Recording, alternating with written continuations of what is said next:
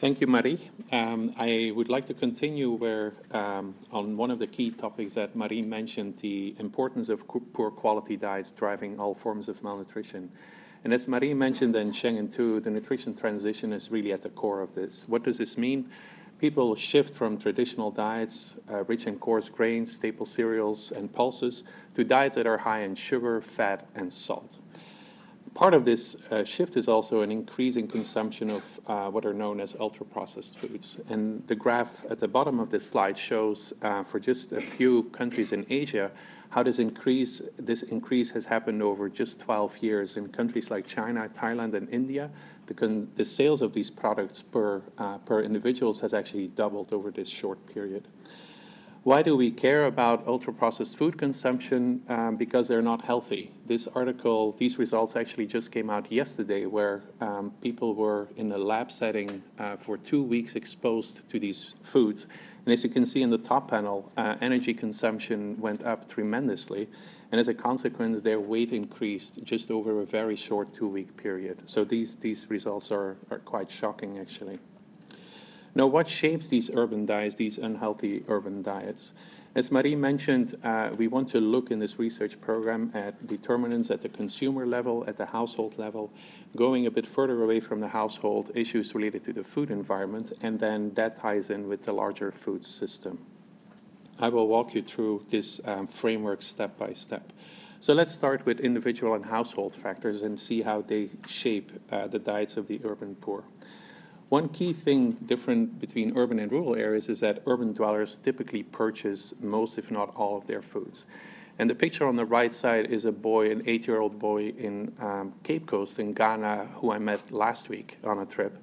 Um, he gets money every morning to purchase breakfast, his morning snack, and his lunch um, from food vendors. And only dinner is consumed together with the family. And this is quite typical for a lot of the students we talked to last week. So livelihoods often depend, the problem is that livelihoods often depend on unstable employment. Uh, it's well established now that uh, the poor in urban areas have lower access to social safety nets as compared to their rural counterparts. And women tend to be engaged in the workforce with limited access to um, stable and high quality childcare options. Another issue in uh, urban areas are time constraints and limited access to cooking facilities. People often do not have a place to cook. That drives them to the convenience of processed and ultra processed foods, ready to eat snacks, and street foods. And most of these foods are not healthy, so that increases the risk of overconsumption of energy, added sugar, and salt with, with um, poor health um, consequences. What people consume depends on what's available in the food environment.